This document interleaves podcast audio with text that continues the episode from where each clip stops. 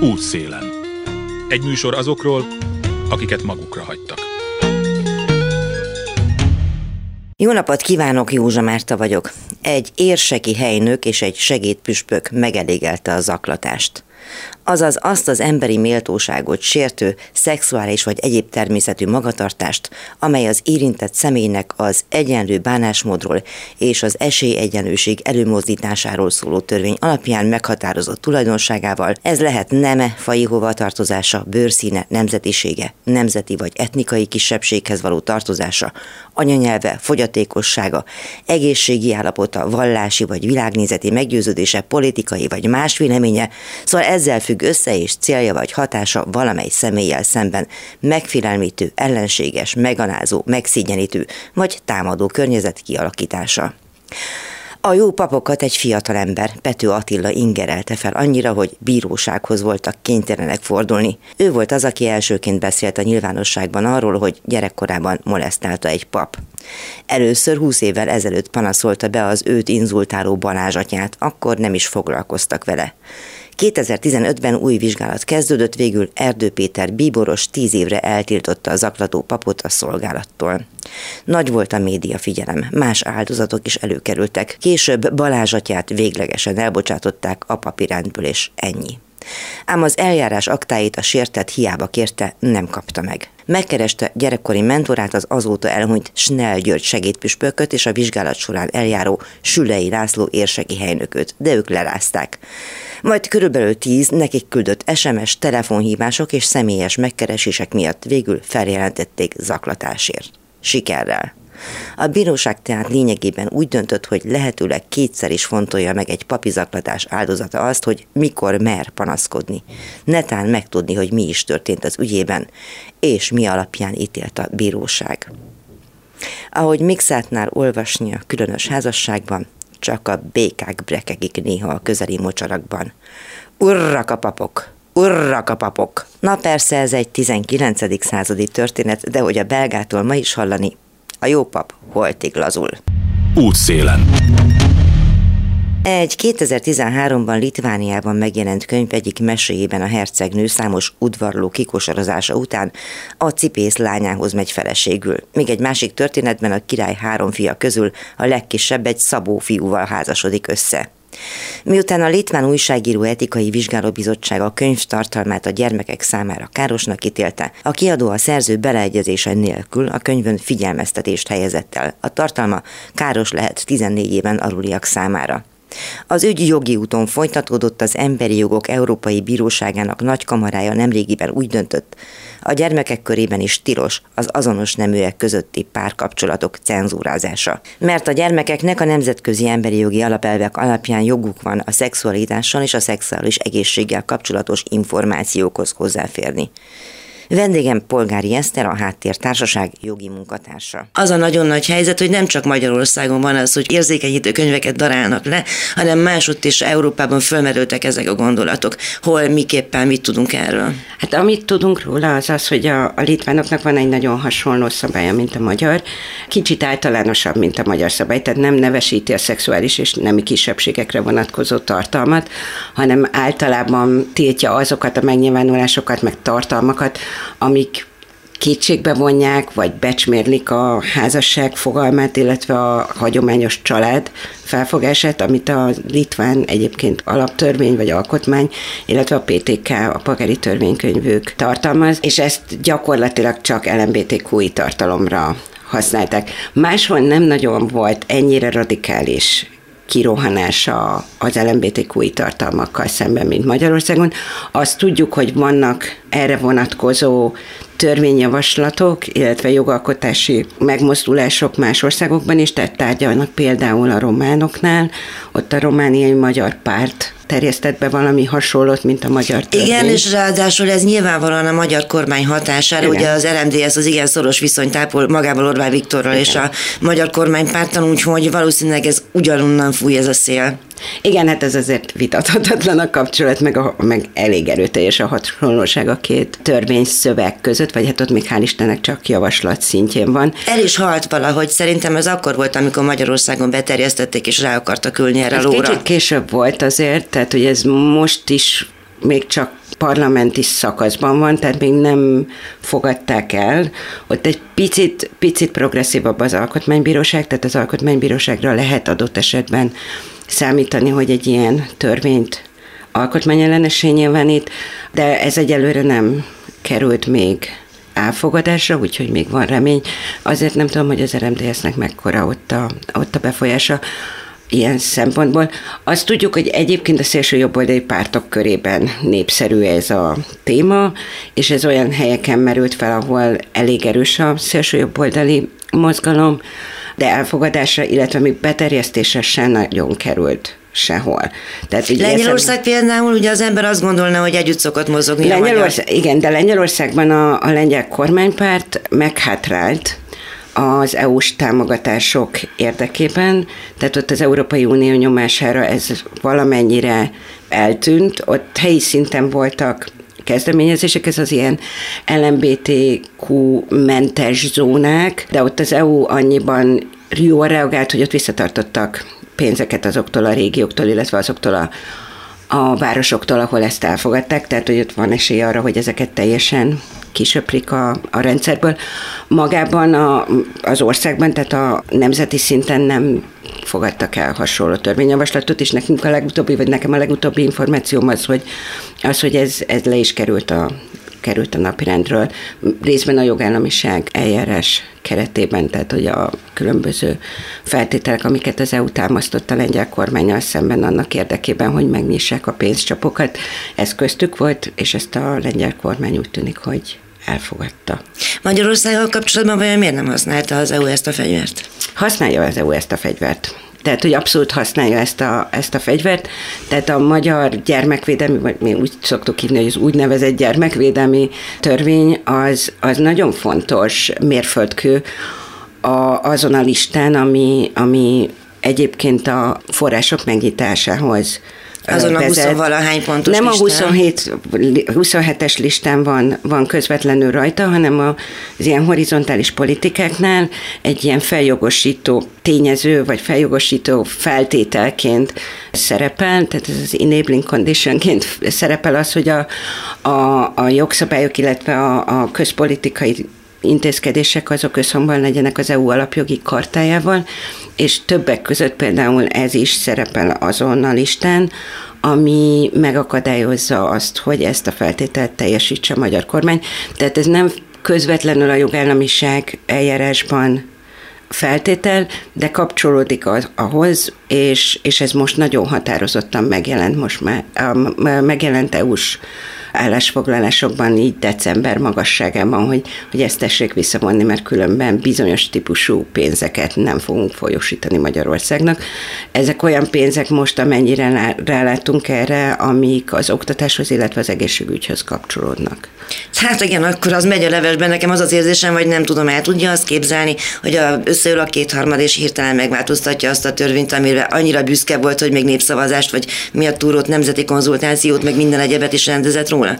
De erről nem tudok spekulálni, tehát hogy viszonylag kicsi hát csak, hogy nézem magam előtt a parlamenti patkót, amit megnyomogatják a gombokat, hogy opász vissza, mégsem volt igazunk. Lehet, hogy egyébként visszavonják annak érdekében, hogy, hogy EU-s forrásokhoz jussunk. Nyilvánvalóan ezt nem nagyon hangosan tennék, hogyha megtennék. Most erre nem utal semmi egyébként, tehát hogy többször megerősítette a kormány, hogy ezt ők hatályban kívánják hagyni ezt meg, meglátjuk, tehát erről csak, erről csak spekulálni tudunk, hogy, hogy mi lesz itt a válasz, és hogy hajlandóak ebben kompromisszumot kötni, vagy nem.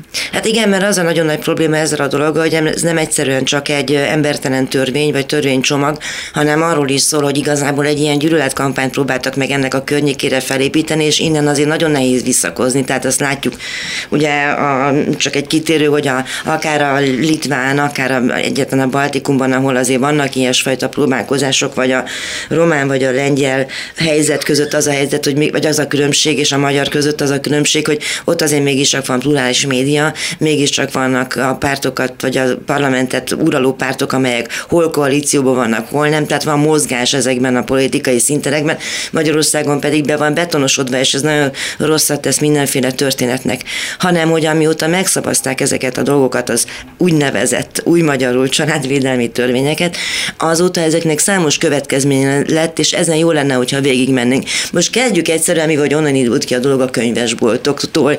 Én például túl azon, hogy a kedvenc könyvesboltomban tegnap előtt megnéztem, nem lehet kapni a Meseország könyvet, mert elkapkodták, ezt akartam mondani, hogy ez, ez simán lehet, hogy azért történt. Mert azért nem, történt, mert mondta, nem, hát a barátom a könyvesbolt vezetője, és ő mondta, hogy úha, hoppá kell rendelnünk, mert már megint elfogyott. Úgy, nem ez... tudom, az ötödik kiadásnál tart talán, vagy de meg, meg, meg fordításoknál is, több fordítása is van, tehát Igen. nemzetközi sikert is kavart ez a könyv, de én nem nagyon látok ilyen becsomagolt könyveket, meg bármi egyebeket, ugye valami ilyesmi történt a dologban, hogy bárkit megbüntethetnek, hogyha mit tudom, két kislány fogja egymás kezét, címlapon? Hát elvileg igen, tehát hogy a, azokat a, a, a tartalmakat, vagy olyan könyveket például, amik tartalmaznak ilyen nem hagyományos családformákra vonatkozó tartalmakat, vagy LMBTQ tartalmakat, azokat nem lehet úgy árulni, hogy, hogy ez látszódjon. Tehát nem lehet kirakni a kirakatba, például be kell csomagolni, nem lehet ezeket árulni 200 méteren belül az iskoláktól, illetve a templomoktól, tehát hogy ilyen szem nem lehet alsó polcon kint hagyni. Tehát, hogy összességében ez azt eredményezi, hogy ha az ember nem tudja, hogy mit keres, akkor nagyon kicsi az esélye annak, hogy belefut egy könyvesboltban a, a polcokat nézegetve, mert hogy ez nem valószínű, hogy ott lesz. De legalábbis nem ott lesz, ahol intuitíve az ember keresné a gyermekkönyvek között, mert oda nem rakhatják ki, igen. Hát meg valószínűleg ez valamilyen szinten hathat az öncenzúrára is. Tehát, hogy már kiadó nem vállalja, már szerző meg se írja, mert mi a fenének, már a könyvesboltos azt mondja, hogy jobb a békesség és nem rendeli, arról nem is beszél, hogy az iskolai könyvtárban nem jut el, igen, tehát ezt, azt, mi, mi csináltunk egy kutatást, ennek az eredményeit még éppen feldolgozzuk, hogy, hogy a könyvtárakat hogyan érintette ez, és mik azok, amik lekerültek a könyvtári szabad polcokra, és mik azok, amik nem.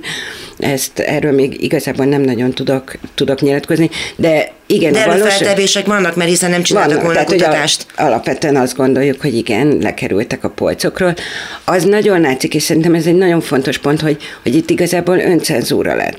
Tehát, hogy van egy ilyen visszatartó ereje ennek a törvénynek, nincsenek is eljárások, mert egyszerűen nem jutunk el oda, hogy, hogy eljárások induljanak, mert azok, akik érintettek, ők, ők minden olyan tevékenységtől tartózkodnak, ami potenciálisan a törvény hatája alá esett, és onnantól kezdve, hogy nem tudjuk pontosan, mit jelent a népszerűsítés, és ezt a kormány sem tudta definiálni, ez egy nagyon kritikus pontja egyébként a, a törvénynek magának, hogy, hogy ilyen nagyon tágfogalmakkal operál, onnantól kezdve mindenki, aki, aki érintett, azt fogja mondani, hogy biztosabb, hogyha nem csinálom, mivel nem tudom, hogy ez mit fog eredményezni, és milyen szankciókat alkalmaznak, alkalmaznak velem szembe.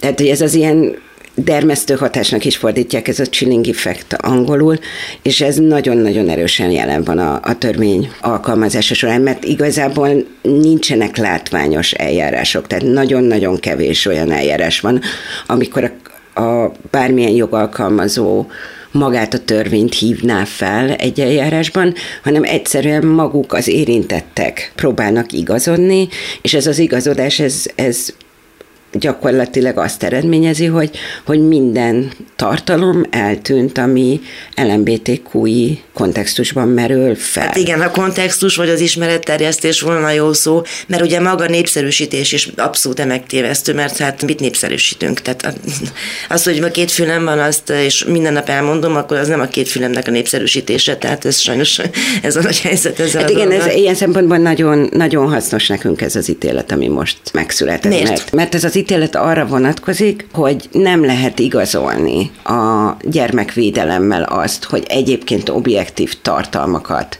teszünk elérhetővé kiskorúak számára. Tehát a, például vannak nagyon határozott mondatok arra, hogy hogy a, az iskolai kurikulumban igenis meg kell jeleníteni azt, hogy vannak szexuális kisebbségek, vannak nemi kisebbségek, erre vonatkozóan kell objektív, előítéletektől mentes tartalmat adni a gyerekeknek, és fontos azt jelezni már az iskolás korban is, meg fontos azt az iskolákban megtanítani, hogy itt, itt azért kicsit több dolog létezik a, a valóságban, mint a, a fekete és a fehér, mint a, a házastársak, illetve a, a heteroszexuális kapcsolatok.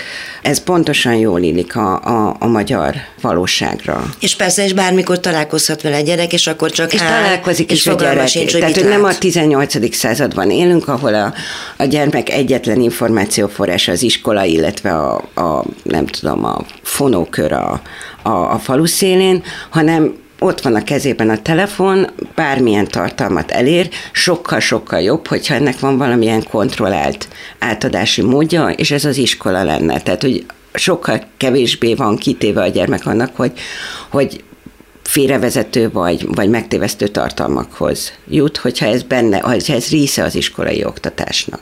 Az És iskolák ez... egyébként mennyire felkészültek erre, hogy látja? Mert az oké, okay, hogy eltűnt, megbeszéltük a könyvtárakból, vagy eldugták, hogy meg se rendelik el azokat a könyveket, ahonnan a gyerekek információkat tudnak szerezni, de például a tanárok kapnak-e valahonnan mondjuk civil szervezetektől, vagy az oktatásban olyasfajta képzést, ami nem csak érzékenyítésről beszélünk, hanem főként objektív tudásról. Azt nem tudom, hogy a, a tanárok a saját egyetemi képzésük során milyen információkat kapnak, illetve milyen tartalmakat kapnak. Korábban az volt a, a gyakorlat, hogy voltak civil szervezetek, például ilyen volt a Melegség és Megismerés program, ami egy ilyen élőkönyvtárszerű kezdeményezés volt, amikor szexuális vagy nemi kisebbséghez tartozó személyek bementek az iskolákba, beszéltek a saját tapasztalataikról, a saját életükről, beszéltek egy kicsit arról, hogy, hogy mit a jogi környezet, és a gyerekek kérdezhettek tőlük. És ez teljesen, teljesen megszűnt, mivel a törvény azt mondja, hogy most már csak olyan civil szervezetek, illetve szakértők mehetnek az iskolába, akik benne vannak egy nyilvántartásban, ezt a nyilvántartást nem hozták létre. Tehát van egy felhatalmazó szabály, hogy az oktatás politikáért felelős miniszternek kell ezt létrehoznia, illetve fenntartania. Ez a nyilvántartás azóta nem jött létre. Tehát 2021 júniusáról beszélünk, amikor a törvényt elfogadták, tehát most már jó másfél éve, nem két és fél éve igen, igen, két igen, volt, még a Covid két, előtt volt, én emlékszem. Két és fél éve, tehát hogy, hogy, hogy azóta nem jött ez létre, tehát gyakorlatilag ilyen civil kezdeményezések egyáltalán nem jutnak be az iskolákba, és még olyan civil kezdeményezések sem, amelyek egyébként például emberi jogi képzést tartanának, vagy csak akkor jutnak be, hogyha ha vállalják, hogy egyáltalán nem érintenek LMBTQI témákat. Úgyhogy ez ilyen szempontból egy nagyon-nagyon veszélyes űrt hagyott a magyar oktatásban, mert nincsen szexuális oktatás, tehát van valószínűleg valamiféle szexuális érzékenyítés, amire mindannyian emlékszünk a, az iskolából. Igen, a, amit felvilágosításnak felvilágosításnak hívtak, hívtak igen. De, de hogy ilyen, ilyen nagyon struktúrált dolog, az, az nincsen. Annak ellenére, hogy például az iskolákban a népszerűsítést tiltja csak a törvény, a megjelenítést nem. Tehát ugye mindenhol máshol megjeleníteni sem szabad ilyen tartalmakat, az iskolákban ez csak a népszerűsítése vonatkozik, tehát hogy elvileg a tanároknak van lehetősége arra, de pont amiból adódóan, amiről az előbb beszéltünk, hogy, hogy igazából nem tudjuk definiálni, hogy mi minősül népszerűsítésnek, igazából nem vállalják ezt a, ezt a rizikót, és mi kaptunk olyan kérdéseket, hogy például hozzám érkezik egy kérdés, iskolapszichológusként vagy tanárként egy diáktól, aki nem tudom, például meleg, akkor válaszolhatok-e neki? És ez a, persze, hogy válaszolhat, de, de hogy önmagában az is nagyon aggasztó, hogy felmerül az a kérdés, hogy, hogy válaszolhat-e, az népszerűsítésnek minősül-e, vagy, vagy sem. Az, hogy nem tudhatják, az iskolák nem tudhatják a tanárok, hogy ki az, akit behívhatnak, hogy segítsen nekik tulajdonképpen olyan problémákat megbeszélni, amely nem az ő dolguk, vagy amelyre nincsenek neki képezve, mert végülis az a dolguk, hogy megszerezzék a tudást, nem az, hogy ő maga tudja ezt. Az nem tűnik mondjuk mulasztásos törvénysértésnek a kormány részéről? Hát ezt, Vagy a parlament részéről? Hát, hogyha, tehát ezt, hogyha a nagyobb emberi jogi kontextusba tesszük, és azt mondjuk, hogy, hogy ezzel sérül például a gyermekek oktatáshoz való joga, akkor, akkor mondhatnánk ezt, de ezt azért nagyon nehéz érvelni, és erre mondjuk nemzetközi gyakorlat sincsen. Tehát mi szeretnénk egy ilyen irányba elvinni a, a diskurzust, hogy, hogy legyen egy erősebb fókusza a beszélgetésnek a gyermekek oktatáshoz való jogára, de egyelőre most még nem ebbe az irányba megy a, a, a beszélgetés, sokkal inkább még azokon, a, azokon az alapokon nyugszik, amelyek kevésbé vitathatóak. A vitatható az nem, nem olyan értelemben vitatható, hogy a, a megalapozottsága kétségbe vonható, hanem olyan szempontból, hogy például szélesebb a gyakorlat, vagy régebb óta benne van a joggyakorlatban. Az például, hogy nincsen tudományos bizonyíték arra, hogy a homoszexualitás említése az bármiféleképpen hatna a gyerekekre. Tehát, hogy és ez egy ilyen, inkább egy diszkriminációs érvelés, és nem egy, egy oktatáshoz való jogi érvelés. Ez részben abból adódik egyébként, hogy az oktatáshoz való jognak nincs akkora gyakorlata, például a, a, a Strasburgi Bíróság esetjogában, mint mondjuk a diszkrimináció tilalomnak. Tehát, hogy egyszerű. Tehát amit nem kap meg a gyerek, az sokkal keves, nehezebb számon kérni. Meg, hogy az máshogy van megfogalmazva az a jog, több lehetőség, vagy több tere van az államnak például a, a, a szabályozásra, és emiatt az, az sokkal kevésbé kategorikusan állítható, hogy ez például sérti az oktatáshoz való jogot.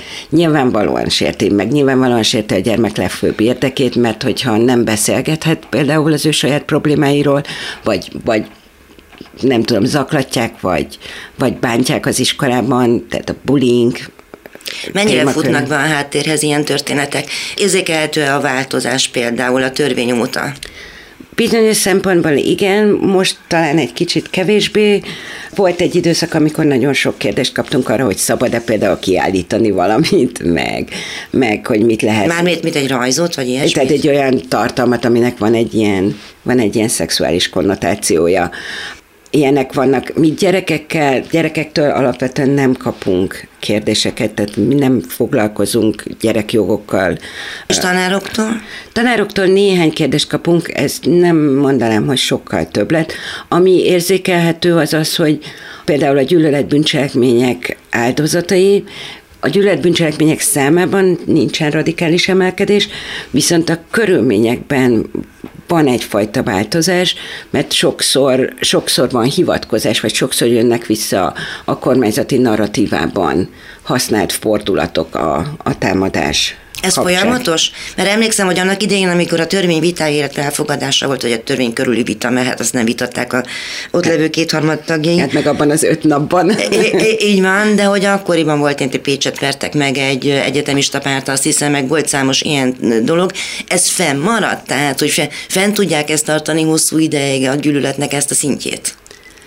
Én abban bízom, hogy nem. Talán most arra utalnak a számok, meg a hozzánk bejövő panaszok, hogy, hogy nem emelkedik, és úgy nagyjából stagnált, de ez, ez azért viszonylag, viszonylag kétséges, meg hát nekünk azért nem egy reprezentatív mintánk van, tehát hogy ez csak azok, akik, akik hozzánk eljutnak, ezek alapvetően leginkább budapesti esetek, tehát ugye az, hogy, hogy vidéken mi történik, arról mi, nekünk nincsen egy árnyalt képünk. Az Emberi Jogok Európai Bírósága nagykamarája friss döntésének kapcsán tekintettük át azt, hogy a kirekesztő magyar jogszabályok miben változtatták meg, és miben nem, a szexuális kisebbségek mindennapjait az oktatásban és az ismeretterjesztésben. A második részben azzal a kérdéskörrel folytatjuk, hogy mi változott például a transzneműek névváltoztatásának tilalma és az azonos nemű párok örökbefogadáshoz való jogának szigorítása miatt. Beszélgető társam Polgári Eszter, a Háttértársaság jogi munkatársa. Vele folytatjuk a hírek után. Józsa Márta vagyok, polgári Eszterrel, a Háttértársaság jogi munkatársával beszélgetek annak kapcsán, hogy nemrég az Emberi Jogok Európai Bíróságának nagykamarája úgy döntött, hogy a gyerekek körében is tilos az azonos neműek közötti párkapcsolatok ábrázolásának cenzurálása. Beszéltünk arról, hogy miért hátrányos a gyerekek ismeretektől való elzárása, most arról is szó esik, hogy a transzneműek névváltoztatásának tilalma és az azonos nemű szülők örökbefogadásának nehezítése milyen változásokat okozott Magyarországon. Aztán van itt a másik nagy-nagy csoport, ugye azok, akik vagy névváltoztatásra annak idején még szó volt a nem változtatásról is, és így tovább, tehát a transzneműek, és ez, ez a csoport, ez tulajdonképpen mindenki arról panaszkodik, akivel csak beszéltem közülük, és előfordult nem egyszer, hogy az életüket teljesen ellehetetlenítette ez a törvény. Most csak annyi, hogy legutóbb Kis Tibor Noé író volt az, aki fogta magát, megelégelte a történetet, és elköltözött Szlovéniába. Hát ugye 2020 májusában a a veszélyhelyzetre hivatkozva, vagy ott egy veszélyhelyzeti törvénycsomagban a parlament módosította az anyakönyvi törvényt. Tehát ez egy ilyen nagyon furcsa módosítás, mert hogy, hogy nem azt mondták, hogy nem lehet nemet és nevet váltani, hanem azt mondták, hogy a születési nem megváltoztathatatlan. Aminek persze nyilvánvalóan egyenes következménye az, hogy nem lehet nevet és neve, nemet váltani. Nevet váltani azt még most is lehet Magyarországon, ennek van egy tízezer forintos adminisztratív költsége, és bármire megváltoztathatja az ember a, a nevét, azzal, hogy egyébként a keresztneve az illeszkedik a nemének megfelelő keresztnevek listájába listájába. Tehát, hogy nem lehet olyan nevet változtatni, tehát én nem változtathatom a, a saját nevemet egy férfi névre, illetve ez, egy férfi sem változ, választhat női nevet. Tehát, hogy, hogy ez, a, ez a névváltoztatás lehetősége az azért elég erős korlátok között mozog. Tehát, hogy nekem abból a listából kell választanom, ami a nőkre elő van, elő van írva. A nem változtatás az, az gyakorlatilag teljesen ellehetetlenült.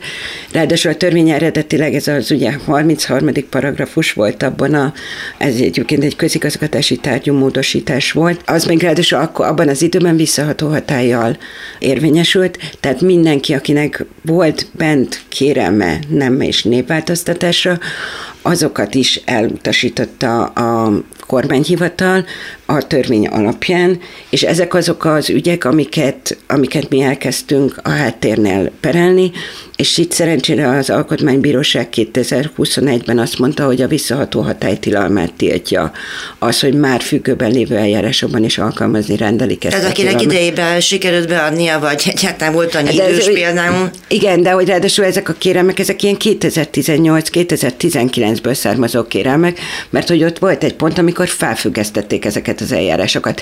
Tehát ezek nem olyan emberek, akik nem tudom, 2020 áprilisában adták be jó részt, hanem ezek már eleve évek óta bent lévő kérelmek voltak, amiről a hatóságok akkor relatíve mondva csinált okok mentén nem döntöttek. És ezek az eljárások futnak most már ki, tehát itt végig kellett menni sokszor a, sokszor a, a teljes bírói láncolaton, mert hogy ugye a budapesti fővárosi kormányhivatal mindent megtett annak érdekében, hogy ezeket el szabotálják. De köze van egyébként ennek a bírósághoz? Mert jól értem, akkor arról van szó, hogy én férfinak érzem magam mától, vagy adnak is éreztem magam mindig. Szeretném, hogyha a személyemben egy férfi név szerepelne, és az szerepelne, hogy férfi. Ugye ez volna, a, a, tehát két szót kellene átírni lényegében. Igen. Mi köze ennek a bírósághoz? Vagy hogy van ez a világban másút? Nálunk sem kellett ehhez bíróság. Korábban nálunk eddig volt egy, egy nagyon-nagyon megengedő joggyakorlat egyébként. Aztán azt kodifikálták, de hál' Istennek az sem lett sokkal bürokratikusabb. Tehát eddig mindig az volt, hogy az ember szeretett volna nevet, meg nemet váltani, tehát igazából nemet váltani, és ehhez kapcsolódóan nevet is módosítani. De van olyan, aki csak tulajdonképpen csak nevet szeretne váltani. De azt csak úgy tud Magyarországon bárki, hogyha megváltoztatják a nemét is. Már mert... úgy értem ebben az értelemben, tehát most el kell különíteni az adminisztratív részét mondjuk a nem átalakító műtétektől és egyebektől, ami egy külön kalap. Tehát. De nem kellett, tehát eddig sem kellett, eddig kellettek orvosi vélemény, szakvélemények, és akkor utána, utána lehetett kérni a, a dokumentumok módosítását, illetve az anyakönyvi bejegyzés módosítását. Tehát a korábbi magyar gyakorlat az európai szinten egy teljesen egyezménykonform gyakorlat volt. Néhány nehezítő tényező volt abban, hogy kellettek, mit tudom én, orvosi vélemények, és akkor ezt mondhatjuk, hogy ez valamilyen szinten megterhelő lehetett a, a, az érintetteknek, de nem kellett például semmiféle orvosi kezelés hozzá, vagy orvosi beavatkozás, semmire nem volt szükség ahhoz, hogy valaki ezt megtegye. Tudjuk nagyjából, hogy hány embert érint ez különben? Nem tudjuk. Nem. És azok, akik most terelnek, de hát nálunk 60, olyan kb. 60 ügyfél van, nagyon kevesen vannak még benne a, a bírósági eljárásban, ezek részben olyan ügyek, amiket, ahol felfüggesztette a bíróság az eljárást a, az alkotmánybíróság függőben lévő eljárására tekintettel, de a többségük most már kikerült, és ott van egy pozitív döntés, aminek következtében a BFKH most szakértőt rendel ki az ő ügyükben, egy kétfős szakértői tím, akik lefolytattuk velük egy interjút, és az alapján javaslatot tesznek a nem és népváltoztatás engedélyeztetésére. A mi ügyfeleink közül ez most nem tudom pontosan, hogy 7 vagy 8 van, aki már végzett. Minden ügyben eddig a szakértők azt javasolták, hogy, hogy anyakönyvezik a név és nem változtatást, de hát azt igen, nem tudom, hogy hogyha... összességében pontosan hány ilyen most az mindegy, van csak a, így a, rendszerben. A, a, a háttérlátókörében levő ügyfélkörre gondoltam, ami nyilván valamilyen szinten marginális. Tehát. Igen, tehát hogy ez, ez egy ilyen nagyon furcsa, furcsa állapot, mert hogy ugye a kormányzati kommunikációból úgy tűnik, hogy ez itt ilyen iszonyú sok embert érint, tehát hogy ez egy ilyen lobby csoport, amelyik a gyermekeket akarja befolyásolni, ez nem így van. Tehát, hogy ez nem érint olyan nagyon sok embert, ráadásul ez az államnak semmiben nem kerül szinten, mert hogy csak át kell vezetni a, a változtatás tényét.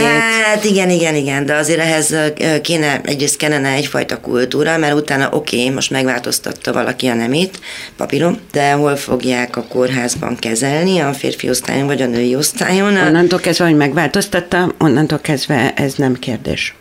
Tehát onnantól kezdve, hogy valaki nemet vált, az új neme szerint élhet, teljesen az új neme szerint minősül minden eljárásban, kivéve a nyugdíjat, még picit, picit perelünk. Ez mit jelent? Hát, hogy a női nyugdíjkorhatárnál, tehát olyan női, mert ott ugye van ez a 40 éves kedvezményes. Viszony után kedvezményes nyugdíjvonás. És hogy az, az, nem, az nem egyértelmű, hogy, hogy vonatkozik rájuk, de például ez új neme szerint házasodhat. Tehát, hogy ilyen szempontból nincsen már bizonytalanság, meg nincsenek vitatható élethelyzetek, ahol, ahol ez előjön. Ráadásul a, a nem váltás ténye az nagyon-nagyon szűk körben kerülhet nyilvánosságra, gyakorlatilag minimálisan. Tehát, hogy akkor, hogyha ha például korábban a, a munkáltatójával neki a nem mm, alapján volt szerződés, és akkor időközben nem, nemet vált, és akkor a munkáltatója Jó, de ha simán csak nevet váltana, mondjuk Mariskáról, Juliskáról, szerintem akkor is lennének adminisztratív körülbelül, teendők. Körülbelül ugyanaz, de az, hogy az anyakönyvben megváltozott a neme, az, az gyakorlatilag nem derülhet ki. Én azért el tudom képzelni, hogy teszem azt egy, tényleg egy kórházban, vagy egy börtönben. Hát, egy kórházban egyébként ez azért releváns, mert ott valószínűleg ő fogja megosztani azt, hogy mert, mert adott esetben másfajta kezelés van, vagy más dolgokra is figyelni kell akkor, hogyha valaki korábban a másik nemhez tartozott. Tehát, ez oké, okay, csak hogy arról ér... beszéltünk, hogyha nincsenek ismeretek, és gyakorlatilag minden tiltás tulajdonképpen az ismereteknek a visszavonását, vagy visszahúzását is tartalmazza, akkor ez a későbbiekben olyan problémákat generálhat, amire egy kezdetben nem is gondoltunk, és a törvényhozó biztos, hogy nem gondolt rá.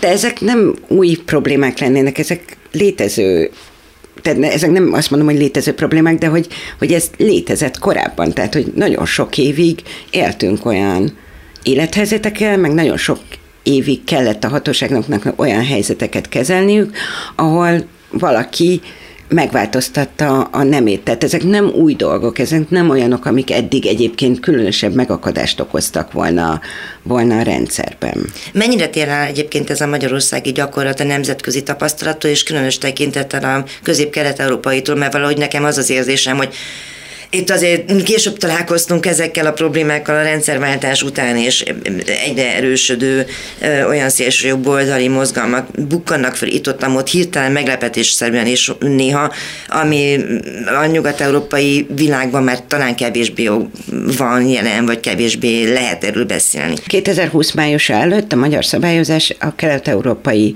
régióban egy kifejezetten progresszív szabályozásnak minősült. Tehát nálunk nem kellett például semmilyen visszafordíthatatlan orvosi beavatkozást elvégeztetni a nemváltást megelőzően, tehát eddig mi nagyon-nagyon elő voltunk európai összehasonlításban is. A régión belül, de ugye egyébként Európán belül is nagyon-nagyon liberális volt a, a magyar szabályozás. Tehát, hogy ott ahhoz képest léptünk egyébként a, a viszonylag élbolyból gyakorlatilag a, a legvégére vissza. Tehát nagyon kevés ország van most már, ahol ennyire tiltják, tehát ahol kategorikusan tiltják a, a, a nem váltást Európában, az Európai Unión belül ilyen nincsen. Na a világban is van egy csomó ország, amely egyébként valószínűleg fundamentalistábbnak gondolnánk, mint a magyar, és mégiscsak liberálisabb a szabályozás. Például a közel-kelet egyébként, tehát hogy közel-keleten is megengedőbb a, megengedőbb a szabályozás, mint, mint nálunk. Alapvetően ennyire elzárkózó szabályozás nagyon kevés helyen van. De ugye Európában alapvetően ilyen nagyon megszorító joggyakorlat nincsen, mint Magyarországon most. Várunk valamire? Tehát vannak olyan beadványok, akár hazai, akár nemzetközi beadványok, amelyek valahogy megpróbálják ennek a méltatlanságát és következményeit csökkenteni? Hát a Strasburgi Bíróság előtt vannak olyan beadványok, amik még a, a 2020 májusa előtti időre vonatkoznak, amikor felfüggesztette a BFKH ezeknek a kérelmeknek az elbírálását. De akkor még nem volt törvény? Akkor még nem volt törvény. Ezek az indítványok már nagyon régóta bent vannak, úgyhogy azért az várható, hogy hamarosan döntés születik azokban Ezek az egyedi ügyem. esetek? Ezek egyéni esetek, igen, igen. Tehát relatíve több, tehát hogy nem, nem egy-egy, tehát ott összecsoportosítottak néhány ügyet, de nem több mint tíz, tehát szerintem inkább öt alatt van. Hát ami sokkal fontosabb az az, hogy az alkotmánybíróságon vannak bent ügyek. Ezek között van olyan, amikor rendes bíróság függesztette fel az eljárást, és kért alkotmányossági vizsgálatot anyakönyvi törvény kizáró szabályára hivatkozva. Ez, ezekben az eljárásokban, vagy ebben az eljárásban különösen az Alkotmánybíróságnak 90 napja volt dönteni, ez több mint másfél éve, majdnem két éve volt, hogy bekerült a, a bírói kezdeményezés. Azt tudjuk, hogy az Alkotmánybíróság most tárgyalja ezeket a, az ügyeket, vannak benne még alkotmányjogi panaszok is, amelyek a törvény törvényellenességére appellálnak. Most már azt hiszem negyedik alkalommal kerül jövő héten a, az Alkotmánybíróság teljesülése elé ez a kérdés, és eddig nem született döntés, tehát mi egy kicsit biztunk benne, hogy, hogy tegnap vagy a héten döntenek. Nyilván lehet spekulálni, hogy miért tart ennyi ideig. Abban a furcsa helyzetben van, hogy van egy, van egy saját gyakorlata, ami alapján ezt a módosítását az anyakönyvi törvénynek alaptörvény ellenesség kellene nyilvánítania. És a legutóbbi ilyen döntés, amiben ezt a ezt megerősítette, az 2018-as. Tehát nem az van, hogy a korábbi alkotmánybíróságnak vannak ez irányú döntései, ennek az alkotmánybíróságnak is van olyan döntése, ami alapján ezt a, a jogot el kellene ismerni a transznemű személyek számára gyakorlatilag csak a saját esetjogukat kellene, kellene alkalmazni, illetve nagyon könnyen be tudnák hivatkozni azt, hogy egy, az emberi jogi egyezmény alapján milyen kötelezettségei vannak a tagállamoknak, ezt még egyelőre nem tette meg. Annak idején is, amikor voltak a tüntetések, a törvénytervezet, majd a törvény elfogadása környékén, akkor is eléggé hangsúlyt kaptak, főleg Pálmarciék és a családos család kiállása, a jelszava kapcsán az örökbefogadási történetek. Amióta van ez a törvény, mi a gyakorlat? Ez a törvény nem változtatta meg az örökbefogadási gyakorlatot. Tehát a sor végén állnak a merekpárok, de nem kizárt, hogy... Nem emiatt változott meg az örökbefogadási eljárás, az még korábban megváltozott 2021-ben. Az ilyen több lépcsős változtatás volt. A leg inkább az LMBTQ szülőket érintő változtatás az az volt, amikor bevezették azt, hogy egyéni örökbefogadásnál, tehát hogyha valaki valaki egyedül szeretne örökbe Hát párokként eddig se fogadhattak Igen, örökbe, tehát hogy ez hát volt mindig a, valaki Igen, tehát ez a, ez, a, ez, a, ez a háttere az egésznek, hogy, hogy eddig sem fogadhattak örökbe közösen, ezt csak házastársak tehetik meg, tehát még külön nemű élettársak sem fogadhatnak örökbe közösen. Ennek a szabálynak ez nem feltétlenül a megkerülése, hanem ennek a szabálynak a következtében az azonos nemi párok közül valaki örökbefogadott. És akkor ő lett a, az örökbefogadó szülő, és akkor a párnak meg nem lett szülői joga a, a gyermek felett, és azt kiküszöbölendő, vagy, vagy így, azt hiszem, hogy az volt a, a kormányzati narratíva, hogy bezárunk egy, egy kiskaput, amit az azonos nemi párok használtak. Azt mondták, hogy egyéni örökbefogadás esetén a család és ifjúságpolitikáért felelős miniszter engedélye szükséges, és ez csak különösen méltányolható esetekben adja meg. Ez eleinte Novák Katalin volt, aztán Gulyás Gergely, most pedig Csák János az, aki ezeket a kéremeket jóvá hagyja. Rendkívül nagy szakértelemmel gondolom. Vannak ilyen kérelmek egyáltalán? Vannak egyébként, szerintem nem nagyon kaptunk a közelmúltban olyat, aki aki valahol elakadt volna az eljárásban. Ezek az eljárások, maga az örökbefogadásra való alkalmasság eljárása, az, az ugyanaz, mint bárki másnál, tehát ugye először a tegyesz fog, fog vizsgálódni, tehát környezettanulmány, pszichológusi vélemények hasonlók, és akkor a gyámhatóság mielőtt az alkalmasságról döntene, kérni fogja ezt a, ezt a döntést a, a minisztertől. A, azt érezzük, meg erre vonatkozóan vannak ügyféli beszámolok, hogy a az eljárás során többször megpróbálják őket lebeszélni azzal, hogy úgy sem fogják megkapni. Igen, ez az öncenzúrás dolog, ami mindenben így van. Tehát, hát ez lehet, nem azért... is az, hogy öncenzúra, ez így rendes cenzúra. Tehát ugye, mert hogy itt nem ők maguk, nem ők maguk lépnek vissza, hanem itt a hatóságok bátorítják. Igen, csak arra gondoltam, hogy lehet, hogy a hatóság maga sem ellenezni különösebben ezt a dolgot, csak azt gondolja, hogy minek csinálják itt magamnak balhét, miért jön fel a miniszter meg a kormány figyelmét arra, hogy én voltak éppen pártolnék egy olyan dolgot, amit nagyjából tessék meghagytak, ugye ezt sose lehet elmondani, hogy tényleg a sor végén állnak mindig a melegpárok. Ha jól emlékszem, akkor a melegpárok akkor kapnak általában a gyereket örökbe, hogyha azt a gyereket már nem adhatják sehova se örökbe, és külföldre vinnék el. Ezt nem tudjuk bizonyítani szerintem, hogy a nem meleg egyedülállók megelőzik a a, a melegeket. Tehát, ugye Mert erre... nem biztos, hogy mindenki tudja. Igen, ez, tehát, erre legalábbis empirikus adataink nincsenek. Az biztos, hogy a házastársak megelőzik, tehát hogy a házastársak országosan megelőzik, tehát egy gyereket előbb fognak országosan kiajánlani házaspároknak, mint annak, aki egyénileg próbál örökbe fogadni az adott régióban, vagy, vagy a igen, vagy először minél közelebb legyen mondjuk a nevelőszülőtől, ahonnan lehozzák, stb. Ezek tulajdonképpen logikus elvek. Egyébként ez most jutott eszembe, és lehet, hogy semmilyen adatunk nincs róla, de hogy van különbség a hatóság hozzáállásában a, a között, hogy két férfi vagy pedig két nő próbál meg? Erre nincs adatunk. Erre nincs adatunk, nem tudom. És nem is futott be semmi. Pedig azért volna, volna logika a kérdésben, tehát el tudom képzelni, hogy egy egyedülálló férfinak mondjuk nehezebben adnak örökbe gyereket, mint egy egyedülálló nőnek, de, de lehet, hogy ez de tévedés. A, a ezt, ezt nem tudom. Ezt nem tudom. Tehát lehet, hogy, hogy van ilyen, az, az biztos, hogy egyébként számszerűen több férfi pár kér, vagy jelentkezik örökbefogadásra, mint nők,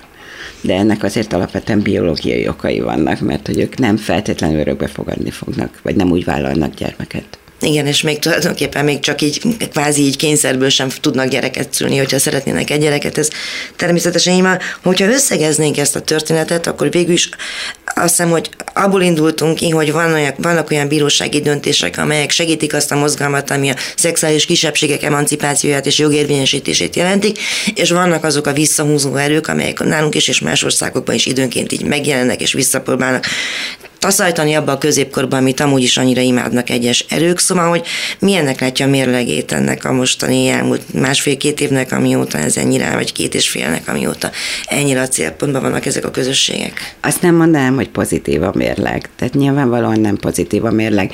Vannak öröm pillanatok, meg vannak bírósági döntések, ami amik nagyon lelkesítőek, amik nagyon pozitívak, ahol látszik, hogy a bíró érti, hogy mi történik itt, látszik, hogy ő hajlandó és mer is másként dönteni, de összességében ezek a bíróítéletek papíron maradnak akkor, hogyha nem hajtják őket megfelelően végre. Tehát még az Alkotmánybíróság is, hogyha esetleg azt mondaná, hogy a, hogy a 2020 májusi módosítás az alaptörvényellenes, az önmagában nagyon valószínűtlen, hogy közvetlenül alkalmazható lenne. Vannak erre jogtechnikai megoldások, hogy hogyan lehetne ezt az alaptörvényellenességet úgy kimondani, hogy, hogy visszaálljon a korábbi rend, de ez nem feltétlenül fog megvalósulni, vagy ez nem biztos, hogy ez lesz a döntés, egyáltalán nem biztos, hogy az lesz a döntés, hogy alaptörvényellenes.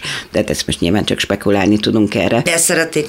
Hát nyilván, tehát nyilván ezt szeretnénk, meg szerintünk ez következik a joggyakorlatból. Visszatérve az eredeti, eredeti gondolatomhoz, hogy, hogy az, hogy vannak pozitív bírósági döntések, és például a, a kúria egy, egy örökbefogadási ügyben új eljárásra utasítja a gyámhatóságot, az nagyszerű, de ugyanúgy el fog kezdődni az eljárás, ez az eljárás ugyanúgy elhúzódik, és ez látszik egyébként, hogy elhúzódnak ezek az eljárások, tehát a, a törvényi határidőket túllépve jár el a hatóság, és például egy örökbefogadási ügyben olyan nagyon sok helyen lehet ezt elszabotálni, hogy, hogy amire nekünk nincsen kontrollunk, amit nem tudunk bíróságra vinni, mert nem tudjuk azt peresíteni, hogy nem ajánlanak ki gyereket. Például egy, egy örökbefogadó azonos nemű párnak. Tehát, hogy, hogy van nagyon-nagyon sok olyan, olyan része az eljárásnak, amire egy jogvédőnek nincsen, nincsen ráhatása. Akkor, hogyha egyébként a, a politikai diskurzus napi szinten állítja be ellenségnek, illetve veszélyforrásnak valamelyik kisebbséget, akkor nagyon-nagyon erős ellenszélben ben dolgozunk. És gyakorlatilag semmi más nem tudunk csinálni, mint hogy megpróbálunk külföldi jogi fórumokon, tehát például az Európai Unió Bíróságán, ott most ugye van egy kötelezettségszegési eljárás folyamatban, vagyis hát igazából kettő, ami, ami releváns, tehát a Meseország mindenki könyv miatt, illetve az a szembeni eljárás miatt, illetve most december közepén adta be a bizottság a keresetet a, a gyermekvédelmi törvény miatt, tehát megpróbálunk erre építve szövetségeket kialakítani, és meggyőzni például tagállamokat, hogy, hogy lépjenek be a bizottság oldalán a, a bírósági eljárásba, vagy mondjuk a Strasburgi Bíróság, ami nagyon más logika mentén működik, mert ott egyéni kérelmeken alapuló eljárások vannak folyamatban, ott ér, érvényesíteni, de azt is végre kell hajtani. Tehát hiába mondja ki a Strasburgi Bőrség, hogy egyezménysértő az, hogyha nem biztosítja az állam a nem váltás lehetőségét, azzal az ítélettel nagyon boldogok leszünk, de azt nem tudjuk De akkor szembe mehet, mint. És nem tudjuk kikényszeríteni a kormányjal szemben, tehát hogyha nincsen, nincsen politikai akarat annak a végrehajtására, akkor nagyon kevéssé értékes ez a döntés a igen, és azt láttuk már máskor is, hogy szeret a kormány szembe menni a Strasburgi ítéletekkel, például a roma gyerekek diszkriminációs történeteiben. Akkor csak annyit mondok végezetül, hogy innen szép győzni. Köszönöm szépen Köszönöm a beszélgetést. Szépen én is a meghívást. Az Emberi Jogok Európai Bíróságának nagykamarája úgy döntött, a gyerekek körében is tilos az azonos neműek közötti párkapcsolatok ábrázolásának cenzúrázása. Az ítélet számos alkalommal említette a magyar jogi szobályozást is. Beszélgetőtársam Polgári Eszter, a Háttér Társaság jogi munkatársa volt. Köszönöm értékes gondolatait. Az adás elkészítésében Lantai Miklós technikus volt a segítségemre. Visszahallgathatják a www.clubradio.hu oldalon az archívumban és a podcast felületeinken. Leveleiket a józsa.mártakukat clubradio.hu címre várom. Figyelmeket köszönöm, várom önöket a jövő héten is. Józsa Mártát hallották. Önök az útszélen adását hallották a Klubrádióban.